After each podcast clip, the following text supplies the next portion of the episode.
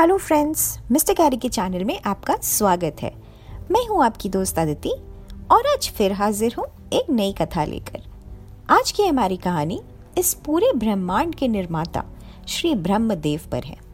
तो चलिए आइए, सुनते हैं ब्रह्मदेव की कहानी, मिस्टर कैरी की जबानी। हिंदू धर्म में जीवन के हर पहलू से जुड़े देवी और देवताएँ हैं, जो कि पूजनीय हैं। हालाँकि तीन ऐसे महान भगवान हैं जो इन देवताओं से भी ऊपर हैं। उन्हें हम हिंदू त्रिदेव या हिंदू ट्रिनिटी के रूप में जानते हैं। क्या हमने कभी सोचा है कि भगवान को गॉड क्यों कहा जाता है? गॉड, यानी कि जी फॉर जनरेटर, जिसे हम निर्माता भी कहते हैं। ओ मतलब कि संचालक, और डी, यानी कि विनाशक होता है। हिंदू त्रिमूर्ति में भगवान ब्रह्मा जनरेटर या निर्माता है। भगवान विष्णु ऑपरेटर मतलब संचालक, और भगवान शिव डिस्ट्रॉयर यानी कि विनाशक हैं। आज की कहानी भगवान ब्रह्मा को समर्पित है। भगवान ब्रह्मा इस ब्रह्मांड में मौजूद हर चीज़ के निर्माता है। हमारे शास्त्र भगवान ब्रह्मा को चार सिर रखने वाले और लंबी दाढ़ी रखने वाले व्यक्ति के रूप में दिखाते हैं। उनकी चार भुजाएँ, विष्णु और शिव के विपरीत कोई भी अस्त्र नहीं उठाती। वह अपने हाथों में एक किताब, एक पानी का घड़ा, एक चम्मच और एक कमल या माला रखते हैं। वह देवी सरस्वती के साथी हैं और साथ ही ब्रह्मलोक में निवास करते हैं। ब्रह्मलोक एक स्वर्गीय ग्रह है, जहाँ ब्रह्मांड एक दिन के लिए विद्यमान होता है, जिसे हम ब्रह्मकल्प के नाम से जानते हैं। ब्रह्मलोक में एक दिन पृथ्वी लोक पर चार अरब वर्षों के बराबर होता है। दिन के अंत में ब्रह्मांड विलीन हो जाता है, इसे हम प्रलय कहते हैं। इस तरह हज़ारों वर्षों के लिए प्रलय होता है। उसके बाद ब्रह्मा की मृत्यु हो जाती है और पूरे ब्रह्मांड में अंधेरा छा जाता है, जिस समय कोई भी सृजन नहीं होता। ऐसा अंधकार सौ ब्रह्मलोक वर्षों तक रहता है। और फिर एक नए ब्रह्मा का जन्म होता है। और फिर से एक नई रचना की शुरुआत भी होती है। भगवान ब्रह्मा के पैदा होने के कई कहानियाँ हैं। कुछ ग्रंथों के अनुसार भगवान ब्रह्मा को स्वयंभू कहा गया है, यानी कि जो खुद से जीवित हो जाता है, बिना किसी माँ बाप के। कुछ ग्रंथों के अनुसार वह सदाशिव और आदि शक्ति के पुत्र माने जाते हैं। पूरे ब्रह्मांड को बनाने की इच्छा से सदाशिव ने पहले जल बनाया और फिर अपने बीज को उस जल में रखा। बीज एक सुनहरे अंडे में तब्दील हुआ और भगवान ब्रह्मा उसी अंडे से निकले। इसीलिए भगवान ब्रह्मा को हिरण्यगर्भ के नाम से भी जाना जाता है। कुछ ग्रंथों के अनुसार सृष्टि की शुरुआत में भगवान सदाशिव ने विष्णु और लक्ष्मी का निर्माण किया। सदाशिव ने विष्णु और लक्ष्मी को ब्रह्मांड के निर्माण के लिए तपस्या करने के लिए कहा। विष्णु और लक्ष्मी की तपस्या के लिए एक पानी से भरा सुंदर शहर भी बनाया। इस तपस्या के दौरान भगवान ब्रह्मा, भगवान विष्णु के नाभि से एक कमल पर उभरते हैं। भगवान ब्रह्मा के अस्तित्व में आने के बाद उन्होंने अपने रचना का काम शुरू कर दिया।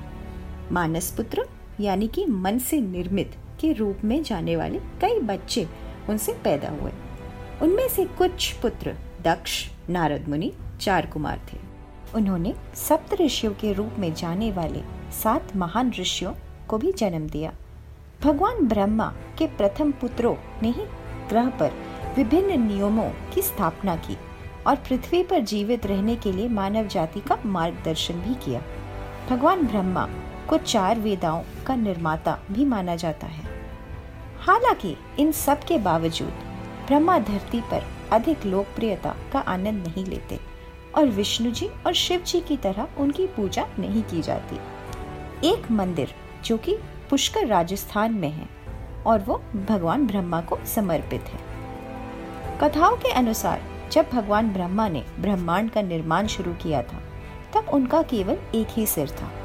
फिर उन्होंने ब्रह्मांड की पहली स्त्री शतरूपा का निर्माण किया। शत्रुपा इतनी सुंदर थी कि भगवान ब्रह्मा उनसे अपनी आँखें ही नहीं हटा पा रहे थे।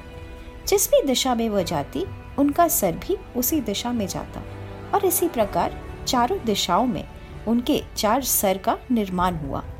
जब ब्रह्मा जी के गर्दन से पांचवा सिर निकला तो भगवान शिव ने ये देखा और उन्हें उनके इस व्यवहार से बहुत क्रोध आया। एक निर्माता का अपने निर्माण के मुँह में आना ईश्वरीय नहीं होता। उन्होंने ब्रह्मा का पांचवा सर काट दिया और उन्हें श्राप दिया कि इस घटना के पश्चात मानव जाति उनकी पूजा नहीं करेगी, क्योंकि वो स्वयं ही मानव की तरह हरकतें कर रहे थे। दूसरी कहानी के अनुसार, जब ब्रह्मा जी विष्णु जी के नाभि से निकले तो उन्हें भ्रम हुआ और उन्होंने सोचा कि वह भगवान विष्णु के पिता है। जब विष्णु जी ने उन्हें बताने की कोशिश की कि विष्णु जी उनके पिता है तो वह सहमत नहीं हुए। ब्रह्मा जी विष्णु जी के साथ मुकाबला करना चाहते थे और यह सिद्ध करना चाहते थे कि वह सबसे बड़े भगवान हैं। तभी भगवान शिव ने एक अंतहीन लिंगम के रूप में प्रकट हुए। विष्णु और ब्रह्मा दोनों ने लिंगम का अंत खोजने का फैसला किया। वे दोनों विपरीत दिशाओं में गए और तय किया कि जो भी लिंगम का अंत देखता है, वही सबसे बड़ा भगवान कहलाएगा। लिंगम अनंत था और विष्णु जी ये जान गए थे। हालाँकि भगवान ब्रह्मा ने विष्णु जी के साथ छल करने का प्रयास किया और उन्होंने विष्णु जी को झूठ बोला कि उन्होंने लिंगम का अंत देखा है। उनके झूठ ने शिव जी को क्रोधित कर दिया और वह उनके सामने प्रकट हुए। ब्रह्मा जी के पांचवा सर, जिसने ये झूठ बोला था शिव जी ने उसको काट दिया और ये श्राप भी दिया कि इसके बाद ब्रह्मा जी कभी भी पूजनीय नहीं होंगे।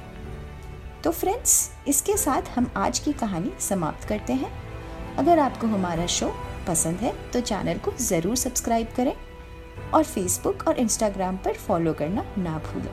तब तक के लिए अलविदा। Are you suffering from chronic joint or back pain? Downtown's Healthcare in Denver offers effective alternative therapies that are non invasive, non surgical, and drug free. Start your journey to a pain free life. Call Downtown's Healthcare at 303 292 9992, now in Lowry or downtown.